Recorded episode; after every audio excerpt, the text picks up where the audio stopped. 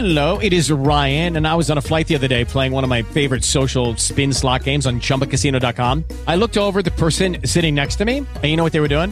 They were also playing Chumba Casino. Coincidence? I think not. Everybody's loving having fun with it. Chumba Casino is home to hundreds of casino style games that you can play for free anytime, anywhere, even at 30,000 feet. So sign up now at chumbacasino.com to claim your free welcome bonus. That's chumbacasino.com and live the Chumba life. No purchase necessary. VGW Group. Void were prohibited by law. See terms and conditions. 18 plus. Blog Talk Radio.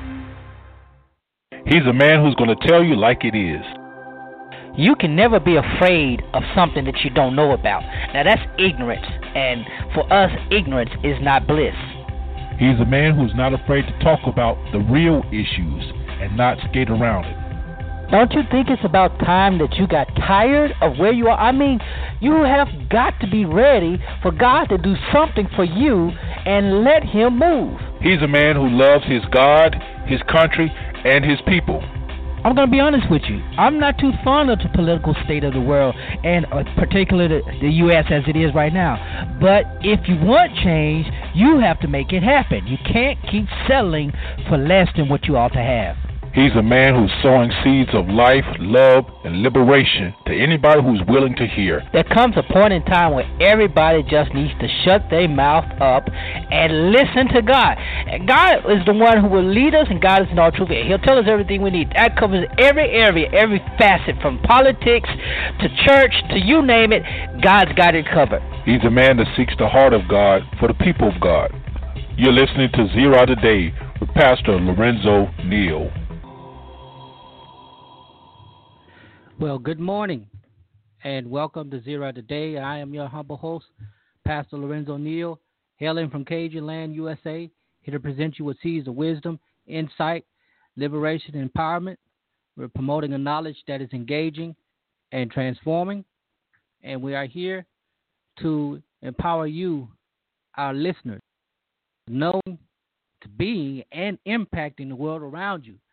And as always, you're welcome to join us on this illuminating journey. Several ways you can do that. The, the way, if you want to get your thoughts, comments, uh, have a dialogue on the air, you can do so by calling 347 347 237 5230. That's the number to call to get your thoughts on the air. Also, um, the chat room is open, so you can go to the Blog Talk page and uh, Zera Today and um, get in on the chat room there. You can share your thoughts there.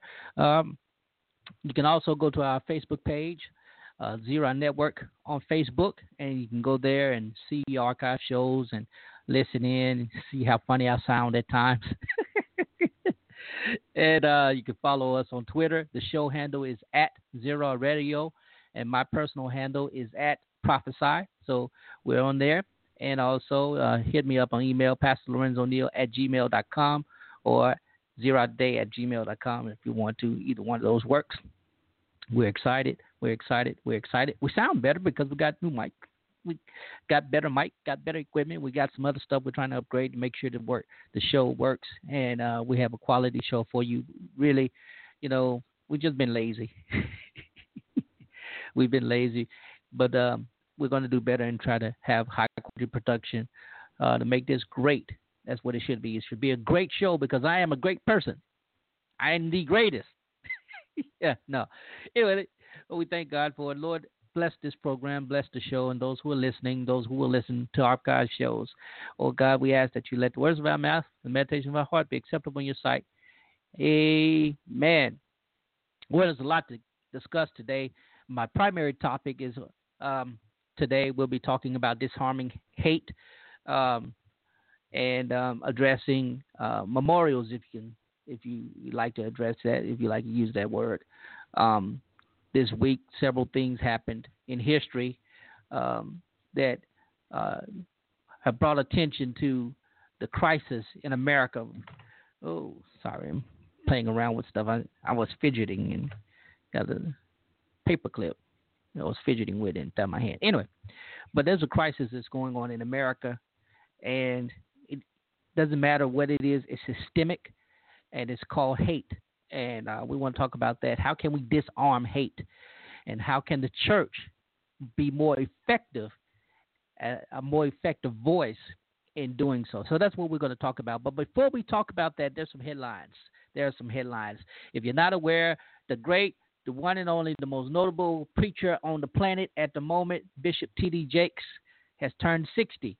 He celebrated his 60th birthday, and guess what? He's a Gemini, so that says a lot right there. Gemini's rule, baby. uh, he celebrated his 60th birthday, and um, uh, from what I understand, he celebrated with a bang. And somebody gifted him a nice refurbished uh, um, uh, car, Trans Am. I, I, saw that. I was like, man, that is a bad little car. That, it's nice. Uh, I think it was Fred Hammond and his brother gifted him that remodeled, refurbished um, Trans Am, and you got to know the story behind it. You know, it's pretty interesting. And and T.D. Jakes, um, I've come to admire him. I've, I've I've admired him for a very long time. I've had the opportunity to meet him and hear him preach on a number of occasions. Um, and he's one of the few preachers, uh, black preachers in the country who has um, broken the glass ceiling. Uh, in so many words, he's transcended the church. You know, he's he he's mainstream now. Uh, he has his own television show, talk show, and I've I've watched it. You know, I don't like daytime talk shows because you know it is what it is. Uh, um, but I, I've watched him, and it, it you know, uh, as neither here nor there. But I celebrate him, and I celebrate others like him uh, because one, he is a model of what Black American Black America can do. I mean, he he he came from rags. To, he's a rags to riches story, and maybe that's not the proper way to, to to say it, but he is. You know, he is a multimillionaire. That's just the reality of it. He's a best-selling author, playwright, movie producer, uh, record producer. You know, he he is, and uh, to think that he started off in a little church in Charleston, West Virginia, and you know Baptist church and playing as a musician, and then having been called to preach, saved, sanctified, filled with the Holy Ghost, and planted in the apostolic church. He is apostolic, by the way. You know, for those who don't know, he is apostolic. He may have a mainstream audience, but he's still apostolic, and there's certain views that he won't let go of. But that ain't that ain't for today. That's a whole different show. That ain't for today. But I celebrate him. I celebrate him like I celebrate great other preachers, uh, Dr. C. Gardner Taylor, you know, the dean of black preachers at the uh, uh, Soros, who was the pastor at the Riverside Church for a number of years, and there are many, many others I could name. I I, I call the roll of some great, great preachers, Dr. Uh, Bishop John Bryant in the AME Church. You know, uh, that's Jamal Bryant's father, by the way. Uh, uh, so many, many, many others I could name who have broken through that gra- that glass ceiling for the black church and has given us a voice that goes beyond the confines of mediocrity as well as um, you know conformity. And so I, I celebrate that. I don't agree with a lot of the stuff, uh, some of the things that he's done over the years, and you know, but it, it is what it is. You know, you have to admire the fact that he is, you know, he he produces MegaFest, and I think that's going on later on this month. Of MegaFest is pretty much the largest African American based, uh, Christian based. Uh, I, I don't know to call it a festival, but yeah, I guess festival. uh, the likes of uh, Essence, um, what is it, Music Festival down in New Orleans, Essence Fest, or what I can't recall. But you have to celebrate that, you know. And, and I'm learning, I'm learning to celebrate people who are successful, whether you agree with them or not, because um, in many ways, it's still God ordained. You know, you may not see it as such, but if we believe God orders the steps of a man, um, then that means He orders the steps of the man. If it leads to the prosperity and things that they have, um, it is what it is. Uh, now, you know, there are a lot of people who will argue, well, he's just another uh, prosperity preacher and all of that stuff, and that there's some truth to that, you know. But you know, I, I I fall in that category every now and then myself. we all want money, and if we stop lying about it and just tell the truth, we might get more of it. But he uh, Bishop Jakes, uh, happy birthday to you, fellow Gemini. Um, you're a servant to many, and, and you know a lot of people look up to you. So, yeah, kudos. Keep getting, keep doing the work, and you got to realize, you know, there's opportunity after there's opportunity. There's plenty of room. God has plenty of room for us to to uh, to grow and expand our ministry. Uh, there's no monopoly on the ministry. There's no monopoly on the ministry, and so I celebrate that. You know, it, well, it ain't gonna change anything. You know, but praise God from whom all blessings flow. Uh, there was another. Uh, oh, oh, oh, yeah. Today is President Trump's birthday. I, am he's 71, so he's the oldest elected. He was the oldest elected president, I believe. Um, I may be mistaken. I, I think Reagan may have him. Um, but I'm not sure about that. Anyway, um, what what what I would say, uh, I would know I'm going to save my discussion because I, I I'm, I'm jumping ahead. There's a pastor in Dallas, um, a woman pastor Tanya, uh, what's her name? Uh, good Lord, I just had this up. Uh, there's a pastor in Dallas who is uh, uh, speaking out against the side chicks. the side chicks. Uh, Tanya Baker, Pastor Tanya Baker. Um, and and she has a valid argument uh, that we've lost the respect of marriage, and I can agree with that. Mm. Um, not just because of high divorce rates or the appearance of such, but just the idea that you know a lot more people are, are not willing to marry. They're willing to cohabitate, test it out, test the waters, stay together for a little while, break up. No, you know, and I'm learning as I have done mediation for couples uh, both married and um, cohabitating, I've, I've, discovered that in in a lot of cases, the mediation process for those couples that are living together, they are not married, is just and sometimes even more complicated than uh, the the ones that are married.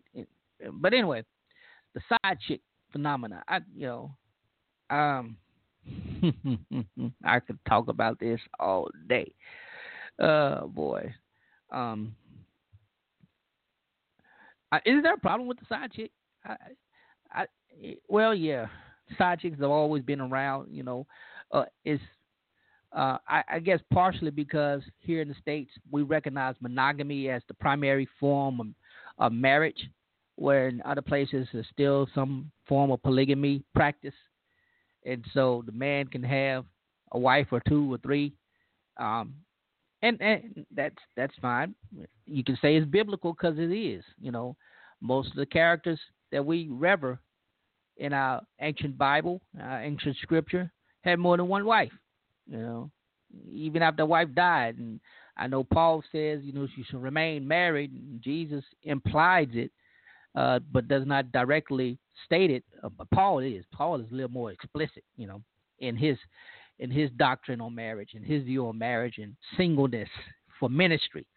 Do it for ministry's sake. Don't get married if you're a virgin. Stay a virgin. If you're divorced, don't remarry so you can focus. If if you are married, take the occasional fast from your spouse so you can dedicate. But I wish everybody could just be like me. That's what Paul says. Um, but you know that that that dissonance there is crazy. But that's all again whole different topic. Not going to go there. Um, but she makes a very compelling argument that um, we we should be putting forth more uh, effort to hold up the banner of marriage. And I know some people uh, may may feel some way about that, but it is what it is. You know, we believe God ordained marriage. I am unmarried. I'm divorced. And if I follow the scripture, you know, I should be fornicating and I shouldn't remarry. If I followed, if I was, if I was very, very strict in interpreting scripture, that that's the way it is. Unfortunately, I've broken both of those. I, well, I haven't remarried yet, but I definitely have fornicated, and can't lie about that. but um, that's neither here nor there. But why are men and women placing themselves in this side piece uh, arena? you know, position. Do they place themselves there intentionally? I don't think so. I think most times, you know, empty promises can happen, both male and female. You know, the man promises the woman that, you know, I'm gonna leave my wife and you can do this, and the woman does the same thing. But most times, you know, I, I'm learning human sexuality is very, very complicated and is not as black and white as we like it to be, as much as I want it to be. And you know, as a pastor, it makes it easier for me to preach that way, but that is not the reality for a lot of people. Um, and I'm, you know, when I started learning about uh, polygamy and polyamorous, polyamorous relationships, I was, I was like, oh my God. But then I, you know, in the context of understanding, and I'm not promoting any of this, you know, you know, I know a lot of people. I came across a, a website that was for Christian swingers, and I didn't understand that. I, I really, I was, I was okay, you know. but again, that's a whole different conversation. Um, but as the Black Church, we see the ramifications of the dissolution of the Marriage Institute. The Institute of Marriage, for example, my grandparents, 60 plus years together, and well, 60 plus years together, a different generation of the understanding of a relationship. You know, your shotgun wedding, you made the baby, you're going to be with the woman the woman, well, man's gonna be a man. Just let him be a man, and as long as he come back home and don't bring you nothing, yeah, nothing back. You know, uh, we live in a very dangerous world now. You know, especially in the black community. Uh, just at with a forum with the NAACP and the um, Black Church HIV initiative, and unfortunately, you know, in the South, in urban communities in the South, you know, we got a lot of side pieces, you know, in uh, both in both orientations, all orientations rather. Um, and the reality is, it's too dangerous uh, being side piece. And how should the church address that? I'll, I'll, talk about that, but I think we do need to address it. Um, but um, it is what it is, you know. Um, uh, but uh, side piece she got her national. She got a little for for talking about it, but you know it's a real issue that we should address. And and um, how we go about doing it, I don't know. How bad of a problem it is, I believe it to be uh, a bad one, but you know it's going to happen whether we like it or not. I know there are probably plenty of preachers that got side chicks, not just a side chick or side piece, but side pieces. You know, preachers. You know, side pieces. Um, anyway, so I just thought I'd share that those two stories that I um, I found interesting, really, really interesting. But the big news that I really want to really get want to get into, and I haven't talked about politics in a long time. Uh, I really haven't, but this has been interesting. This this week, you've had two major testimonies um, in the Capitol with uh, former FBI Director uh, Comey, and on the other day with current Attorney General uh, Sessions. But it boils down to two things. One thing: who is telling the truth and who is telling a lie. Now, uh, you know what? What? What? Today is Trump's birthday, so you know, happy birthday, President Trump. Um, but here's my issue with President Trump and I, am I'm, I'm, gonna tell you the truth. I, am not a supporter. Uh, I share uh, conservative views. Um, I, I, you can consider me center right politically, but the reality is, um, we do not have a president who has integrity in the office right now. I, I that, hey, I said it. I support uh, the idea of the presidency. I pray for President Trump regularly, but I believe, honestly, that we have a person in there who has or who comes across as not having personal or professional integrity. Uh, he's probably used. And uh, again, this is speculation. I don't know the man, so, but he comes across as one who is used to getting his way and he's going to get his way however he gets his way. If he has to manipulate others to do so, he would. If he doesn't have to manipulate others, he won't. If he has to come across as a good guy, loving guy who is willing to go to a black church in Detroit and look like I worship God with all the other people, he will. If he looks, if he has to go to, oh Lord, did I just say that? I did. Um, now, now, now, I'm gonna be honest with you. I, I, I, I, I believe, honestly believe that there are persons both in the media and in politics, you know, political positions who want to see him fail, and they want him out. And there are, you know, uh, if you watch mainstream media, which he calls fake news, but if you watch, you know, they they've been following stories that really we should not need. You know, I won't say we should not know about. Usually, back in the day, we would not have known. You know, there are a lot of leaks that are going on, but uh, they're so anxious to try to bring him down. And you saw this happen during the campaign where they did attack after attack after attack. Uh, and he himself aided and abetted in some of those, providing the necessary instruments to attack. And yet he was elected in spite of that. And now, since he's been in office, you know, this is, uh, I think, the only presidency that I can think of uh, was Clinton that came as close as this, you know, because right after Clinton got elected, there was immediately launched the Whitewater uh, um, investigation, which eventually, years later, nearly a decade later, led to his impeachment. And so, you know, this right now may not directly impact Trump, but if it if it has the same it follows the, the, the pattern of Clinton's presidency. We may see something along those lines. We may not. I pray daily for repentance in this, uh, in the capital city, that those you know people will fall on knees and repent. And um, um, with the with Comey, everyone was identifying him as a man of integrity. You know, he, he dots every T, dots every I, crosses every T, and you know he's highly respected. And you know he's not the liar. And then he comes and says he was, you know, how he interpreted the, the uh, interaction between him and President Trump, and how he took that and, and rolled with it. And then you have President Trump and his lawyer saying, well, he's a liar. And, you know, and this is why I say he doesn't have integrity, you know. You, don't do that as the president of the United States, the most powerful uh, person in the world, uh, the leader of the free world, as it's become known. And you're so petty. I don't see how he has time to be tweeting all the stuff he tweets and the pettiness that he puts out there in his tweets and, and other things like that.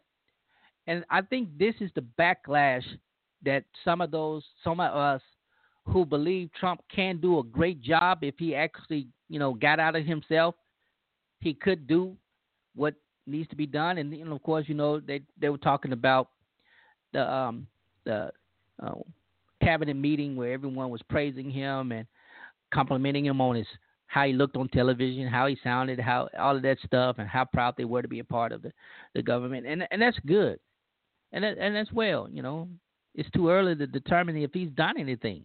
It's only been four months, five months, six.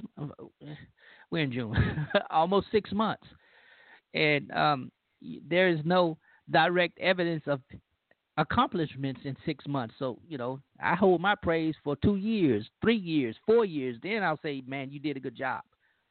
But nonetheless, when you have someone in authority, in positions of authority politically, and they're they're going and they're agitating each other, which is basically how our political system has come, fueled by the media. We're ag- you know, they're basically just agitating. Who's gonna who's gonna have the most fiery soundbite against the other one? Who's going to do this against the other one? Who's going to get power in the next time, the next term? You know, things like that. And as we see right now, nothing's getting done. Now with, with Jeff Sessions, you know, I, I I don't know about him, but you know, the really the reality is, um, in an effort to prove that he is trying to be uh, come across as a man of integrity. Um, you know, he, he tried to be honest and said there is no collusion, but the, the the issue about collusion is irrelevant to the the real uh, the real problem. The problem is that there is little to no integrity in the leader. So even if there was evidence of collusion, it's the leader's responsibility to have integrity and say, yes, there may be, yes, we did have some type of contact, yes, such and such did so, and we, because we want to be people of integrity, uh, president of integrity, leaders of integrity in the party and in the country, we will take care of this action. You know, we're going to dismiss this person. We're going to, you know, but you're firing people and you're dismissing people because you don't want it to come back to you, and that's how that's how it comes across. Maybe a mistake, but it's how it comes across. I didn't, I did not intend to rant, go on a rant this long about that, but it really speaks to uh, the heart of the issue regarding the church voice and the um, what we really need to be addressing as preachers regarding not just our political system, but our own personal integrity. If we have examples like this in our leadership politically, what is it like outside? What is it like in our church? What are we promoting? How are we empowering people to walk in integrity, even if that integrity costs cost them something? So it is what it is. Look, I'm gonna take a break real quick, and um, when I come back from this break, then get into the topic of the day. The topic of the day is disarming hate. How can the church, how can the church and its voice contribute to be empowering in this effort to to uh, get rid of hate crimes? That's what I want to know. So be back right after this.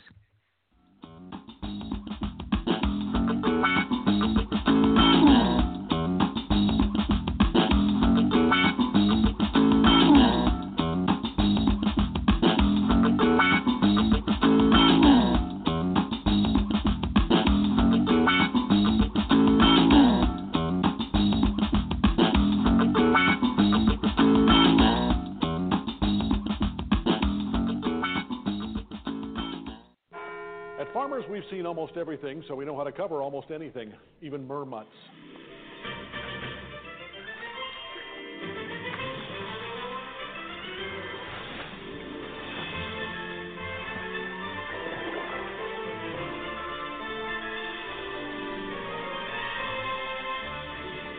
And we covered it February 3rd, 2016. Talk to farmers. We know a thing or two because we've seen a thing or two. We are farmers. Bum, bum, bum, bum, bum, bum.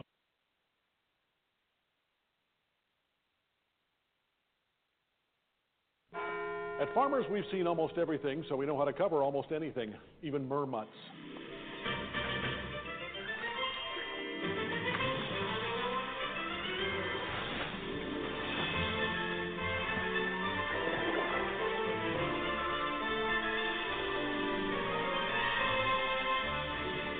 And we covered it February 3rd, 2016. Talk to farmers. We know a thing or two because we've seen a thing or two. We are farmers.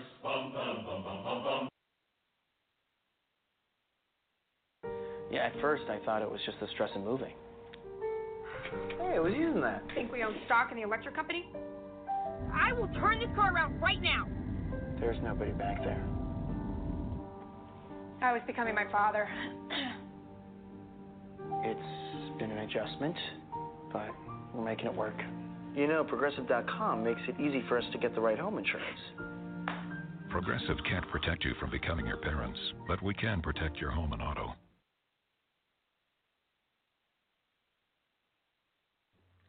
Let me ask you a question. Are you right now without any type of legal advice or you search for good legal advice? You have issues like how you're going to draft a will or a trust, or you may need simple legal advice. You know, I'm part of an organization that can help you out. It's called Legal Shield.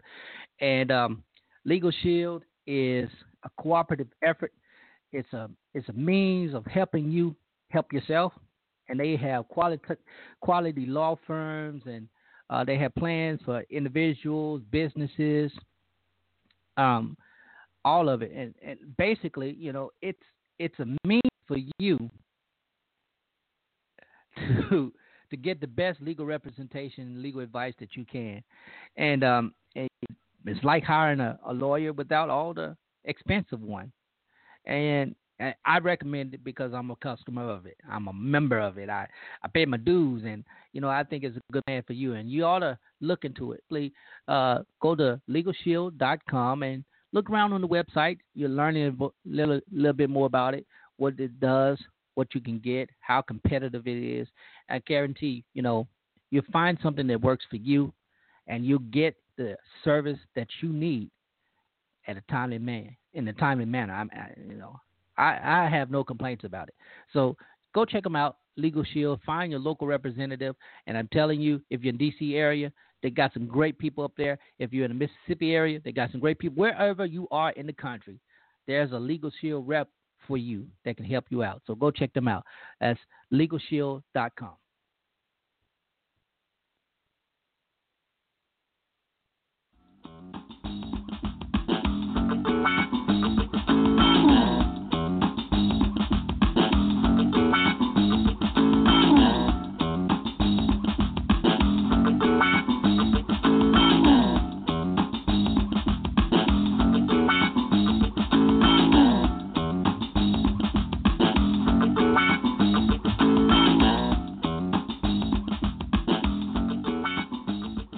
right, welcome back again.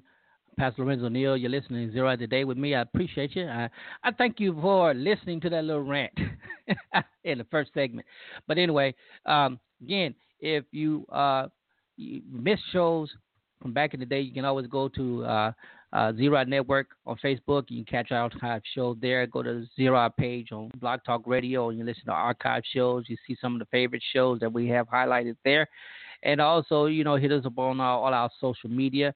We'll be expanding more soon, so you have more opportunities to engage with myself and uh, help make this show uh, a great show. Anyway, so we're going to get into the topic of the day, and the topic of the day is called Disarm Hate how the church can reduce the voices of hate. Explain what I mean by disarm hate. Um, disarm hate is a campaign put on by several organizations, but two that I'm a part of Moms Demand Action for Gun Sense and Everytown for Gun Safety, uh, which I am a survivor fellow with that network there. And um, it's been going on for a while, but um, primarily took up, uh, came to national prominence last year. Uh, as you realize, last year, or maybe it was a day or two ago last year, um, this this this in June last year, um, um, there was a there was a massacre at Pulse nightclub in Orlando, Florida, and of course that is a gay nightclub, and uh, nearly 49 people, I believe, 49 or 50 people were killed because uh, one person who happened to be a Muslim American who also happened to have some type of orientation issues uh, sexual orientation issues, and he carried out this violent attack on innocent victims. And I've met some of the victims and their families, and and recent and and some time ago, and it's just it's tragic. But um, this was one of the um, uh, social media blast disarm hate, and you know you had the rainbow color, which is the rainbow, which is the symbol of the uh, LGBTQIA and whatever letter I may have missed out. Uh, but that's their symbol. Uh, and so uh, this became, you know, is doing. This month is recognized as Pride Month, Gay Pride Month. Um, it is what it is. But anyway, so um, disarm hate became a battle cry, I guess you can say, following this massacre. And also, um, on the 17th of this month, we will recognize and memorialize um, the massacre at Emanuel AME Church in Charleston, South Carolina, where my friend and several others were killed. Uh, nine nine people were killed because of a young man whose name I will not call um, decided to carry out an act of violence because of race. And um, it's incidents like this that we we must be vigilant about. Let me give you some facts here, real quick. Um, there are nearly 8,000 uh, hate crimes committed a year. 8,000. Um, some by gun violence, others do acts of bullying, some through, um, uh, you know, whatever it may be. But there, there, it happens every day. It happens in every community. It does not matter what you know if it's high income, low income, urban, rural. It's happening. There are persons who are being uh, have crimes committed against hate crimes committed against them because of their color, their orientation, uh, their religious affiliation. Uh, you know, there there've been Jews. There've been attacks at Jewish uh, synagogues, Sikh temples, uh, uh, black churches, and of course, you talk about probably more notably is because of the uh, what's the Matthew Act? I can't think of his name right now. Uh, man, I can pull it up. Why am, why am I making it so hard? I can pull it up. I can Google. the more notable one is the um, hate crimes notice, hate crime uh, legislation um, that was brought through. Uh, I'm gonna find it. But uh, think about that. Think about it now. Just about eight thousand hate crimes a year, and a lot of them involve guns. Uh, you know, and violent. Um, but it, we have to, we have to, we have to, uh, to address. We have to be serious about this. Now, I'm a gun violence survivor uh, two-time gun violence survivor, and I tell my story. I've been learning to share my story more frequently now because I'm a survivor with Everytown for uh, gun safety, and um, what what I've come to realize as a church, we don't address it enough. There are two things that we don't address in the church: that's sex and that's violence. We don't address them in the church: sex and violence. And then when you combine those two and it becomes domestic violence, you know, it, it, it, we, we, we're quiet. And, and when it comes to hate crime, we're even more quiet, quiet unless it's against a person for the black church. Unless it's a black person, we're not going to talk about it. If it's a person that's transgender, talk about it if it's a person that's of another religious faith, we're not going to talk about it. And, and what hurt me is that, for example, last year after the Pulse shooting, there was a pastor who uh, basically said he wished everybody in there had died. And of course, that pastor has since been arrested and jailed for molestation of children or something to that, that matter. Um, you know, as as a church, we have the most powerful vehicle of change. Our voice, evangelize to get people into the church because we want our churches to grow. We want our churches to thrive. And and we feel good. We pat ourselves on the back when somebody comes and joins the church. Um, but then for the most part, we do not put and engage the very people we want to come in. We make them conform to an identity they may not like and they may not need. And and and there's you know there's a place you know there's there's church etiquette and there's church you know look conformity to a degree, but we have the we have the means of seriously changing how people react to different people, to people who are different from them.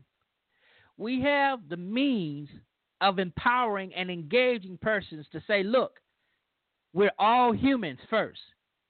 We have diverse expressions of our humanity. And they're not all the same. We have people who have gender identity and gender orientation issues that are not the same as ours. You know, I identify as a straight black man. You know, but there are men who will consider themselves straight, but may be attracted to other men occasionally. I don't even know how to de- identify it. They're down low brothers. And there was an incident not long ago with a man. Uh, well, anyway, so as a church, particularly as the black church, we have to stop being afraid of these taboo things. Because when when Black Lives when the Black Lives Matter movement came to the forefront of American thought, it was because we saw visually the injustice against those black persons. Sandra Bland, Trayvon Martin, we can call the name. We can call the role. We saw the injustice against them. But we don't do the same if it's a black person who's identifies as same loving, same gender loving. We we won't do it because that is not a reflection of who we are or supposed to be as a church. When really it is, you know, it could be. The Bible doesn't say if there was uh, homosexuals following Jesus. It doesn't say that. Doesn't say doesn't say that Jesus pointed out to the person and said that you are homosexual and you need to be delivered. Doesn't say that. The Bible doesn't touch on same gender loving persons the way we believe it does. And that's a whole different argument there. And I know somebody would probably argue me down for the Matthew guy, uh, but he was a gay student who was killed um, in in the 90s and they passed the hate law. You know, I think the hate crime law is named for him. But there's there's others that's there are others legislation that's gone come and been proposed. Some has passed, some has not passed. But anyway, I just I digress. So, unfortunately, now more particularly since uh, President Trump has come into office, there are persons who are feeling more emboldened to do hateful things. They're more emboldened to talk racially, you know, assert aggressively racially. They're more emboldened to talk and carry out crimes against persons of color, persons of uh, Muslims in particular. There's an incident earlier this year in February where two uh, Indian American uh, aviation engineers engineers um, there was a white person apparently he wanted to know what if they were immigrants. He wanted to know what country they're from, and he was dismissed from wherever they were, and he came back with a gun and just killed them. Killed at least one person. Shot. He shot three, but I believe only one died. I, I may be mistaken. I, y'all can fact check me on that. But he did. It was basically, uh, it was just racially motivated. And oh, let me bring this more. This morning, just this morning, there was a hate crime that happened and it just so happened to happen in our capital city. It just so happened to happen to persons who are in the halls of power. Congressperson Scalise, I, I'm very familiar with him and his family. He represents my home state. He gets shot, and the people that the person who who carried out the crime, the suspect, and by the way, he was apprehended. he was apprehended. Question: the, the the the, the all the witnesses uh, one witness in particular, one congressperson said that the, the gunman came up to him and said what was going on, asked what was going on, and then asked, well, who is, uh, what party? Are they Democrats or Republicans? And when he found out it was Republicans, went and got his weapon and opened fire. That's hate crime. It was politically motivated, but it's a hate crime nonetheless. I wonder how to that. Um, and again, the gunman was apprehended. He wasn't killed. He had a weapon and wasn't killed. I'm just saying. I'm just saying. He had a weapon and still wasn't killed.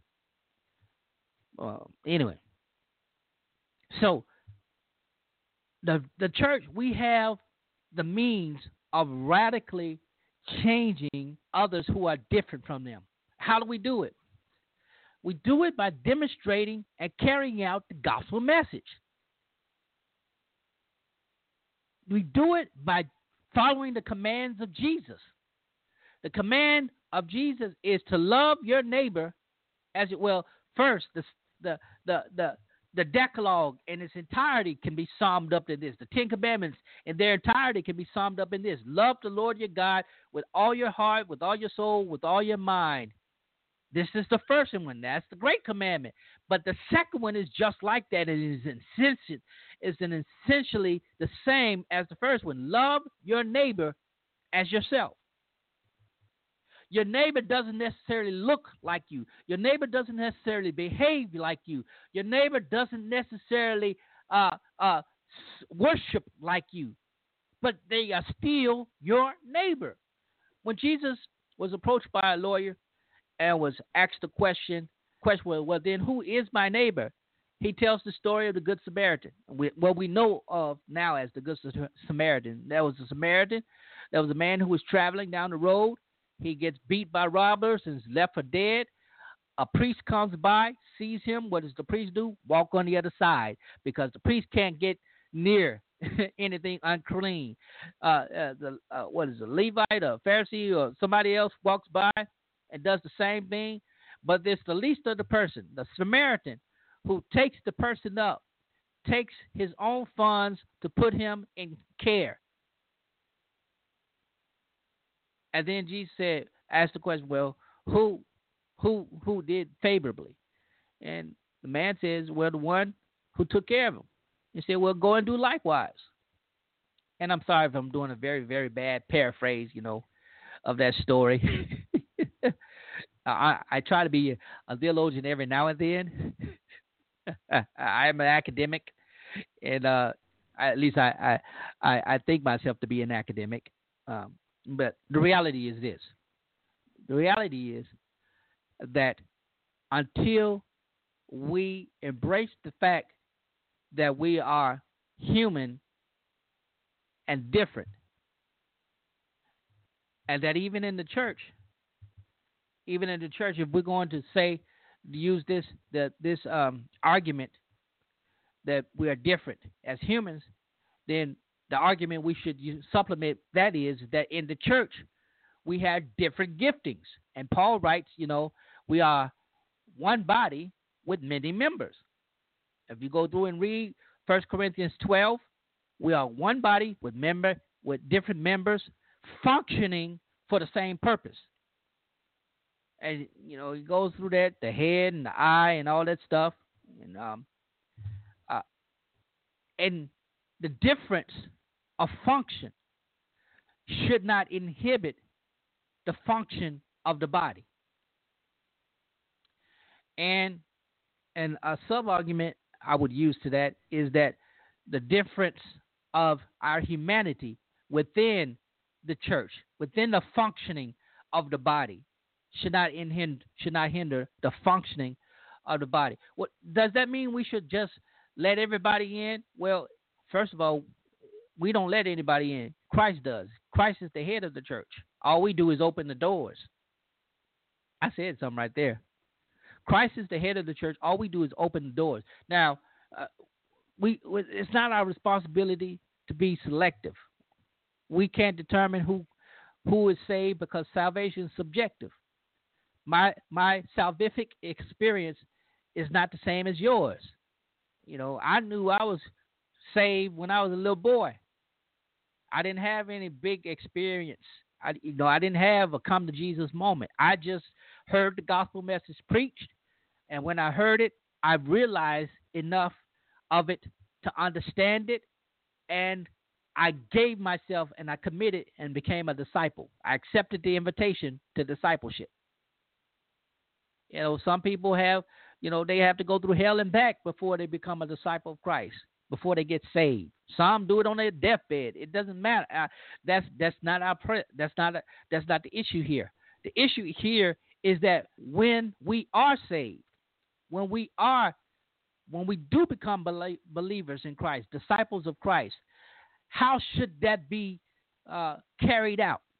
How should people know? And by Jesus said, they will know that you are my disciples by your love. And love is an action and not just a belief. Love should not be selective, although we are. You know, we can we, we're selective on how we love and we're selective on who we love. And if God did that to us, well, we'd all be in trouble. What am I saying? What am I saying? If the voice of the church was to address the intensity of the matter of hate in the body, in the land, we'd see something great.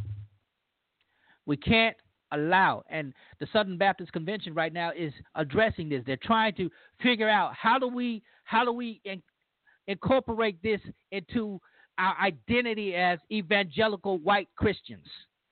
When we have evangelical white Christians carrying out acts of aggression against people of color and of other religions. Another thing, when Christ tells us to show love and be loved and say that we love God and who he, we have not seen, yet hate our brother who we see. Mm. We have the means of doing it. If we're going to be true to Scripture, we have to. There is no room. You cannot say that you are a follower of Christ, that you are a disciple of Christ, that you are a baptized person into the body of Christ and hate and carry out crimes of hate. Even if it's, I mean, and I'm not talking about yes, those are violent crimes that people carry out with the guns and with the bullying. But think about just think about how simple sometimes your acts of hate can be. You know, that it's called microaggressions now. And and unfortunately, sometimes the microaggressions carried a greater weight than the great the macro aggressions. The macro aggressions that's what grabs the the headlines. You know, uh, like the shootings in Orlando and the shootings in South Carolina and any other violence that's happened. Um, those that's mic, macro, M A C R O. That's the big that's the big thing everybody can see. But it's the small things that don't we don't see that tend to dwell in the hearts of man. You got to understand, Scripture says clearly that the heart of man is deceitful above all things. Who can know it? Only God can. We think we're one way. We think we're not racist. We think we're not homophobic. We think we're not bigots. We think we're not that because we go to church, because we have that one black friend, because we have that one person who may be questioning their sexual identity. We think that, but in reality, if we don't address those who don't care and hate then we are only in creating the in, environment for such hate to thrive and in, and and and then kind of overflow into everything else. I believe, I believe, I believe this is an opportunity for the church in the 21st century right now. I believe this is an opportunity for the church to be vocal and active and engaging hate not just white superior, uh, you know, the the hate of white superiority, not just the hate of homophobia, not just the hate of of of Islam, but all and micro. We can do it. We should do it. God is for the oppressed. He is the God of the oppressed. And we are his people the sheep of his pasture. And we should be more engaging in the world. We should speak out against the social injustice of hate, not just when it's carried out by police persons against black unarmed individuals. We should do it all the time.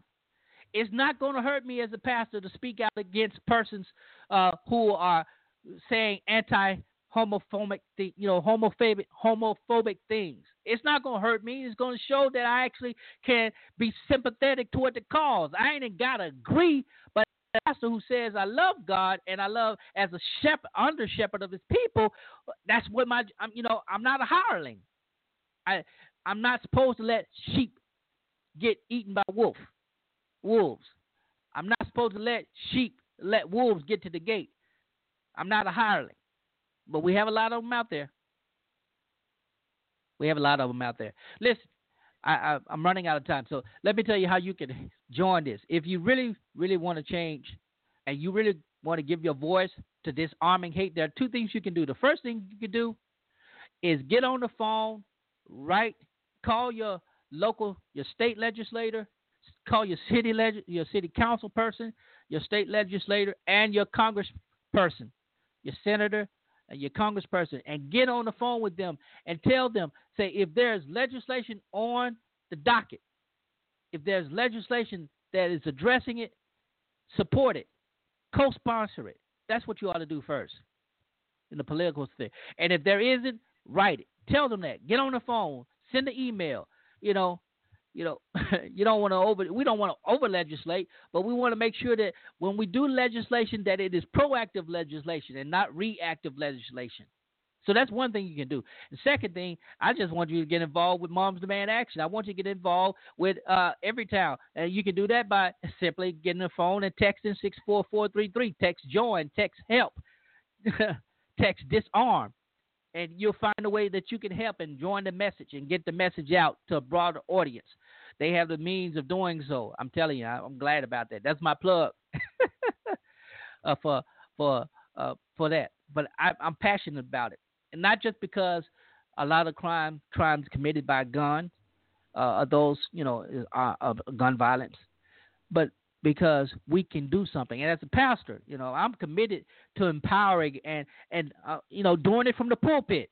I'm not just going to say in private, but I'm going to say it from the pulpit. We got to talk about it. We got to pray about it. We got to speak about it. And we have to tell the people to be vocal and active and engaged about it so we can see the change that we want. That's what we got to do. That's what happened in civil rights. That's what we do now.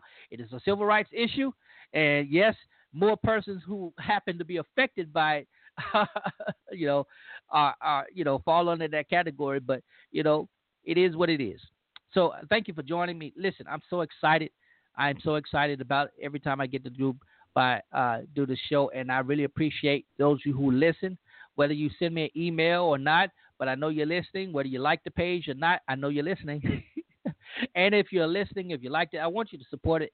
Uh, you can uh, go to PayPal. You can find me on PayPal. You can support any donation that you give. Helps me carry out this, you know, make it better. I, I, am really trying to make it better. So you go to Pastor Lorenzo Neal at gmail.com and you can send your donations there. Um, and you can do that. Also, go visit my website, lorenzotneal.com. And I haven't updated it in a bit. I got to update it. But yeah, hey, go buy my book. If you hadn't gotten a copy of my book, a breach in the family. Go get that. You can purchase that on Amazon. Blah blah blah. Giving all my little plugs out. But thank you. I got to get out of here. Um, long day, long week, but hey, it's it's worth living, and I'm glad about it. So we're gonna get out of here. And again, hopefully next week we'll be back same time, same channel, and uh, you can tune in. But till then, this is Pastor Lorenzo Neal, and I am out. God bless you. God keep you.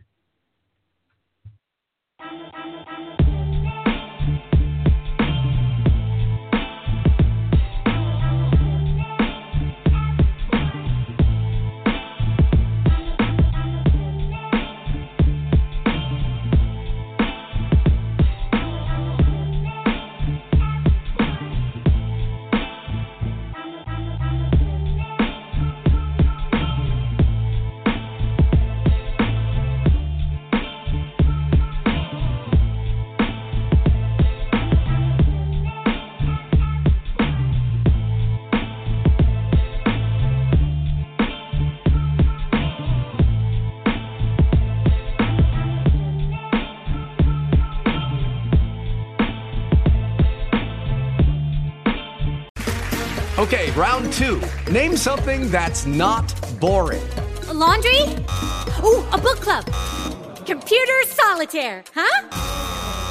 Ah, oh, sorry, we were looking for Chumba Casino. That's right. ChumbaCasino.com has over 100 casino style games. Join today and play for free for your chance to redeem some serious prizes. ChumbaCasino.com. No purchase necessary. Where prohibited by law. 18 plus terms and conditions apply. See website for details.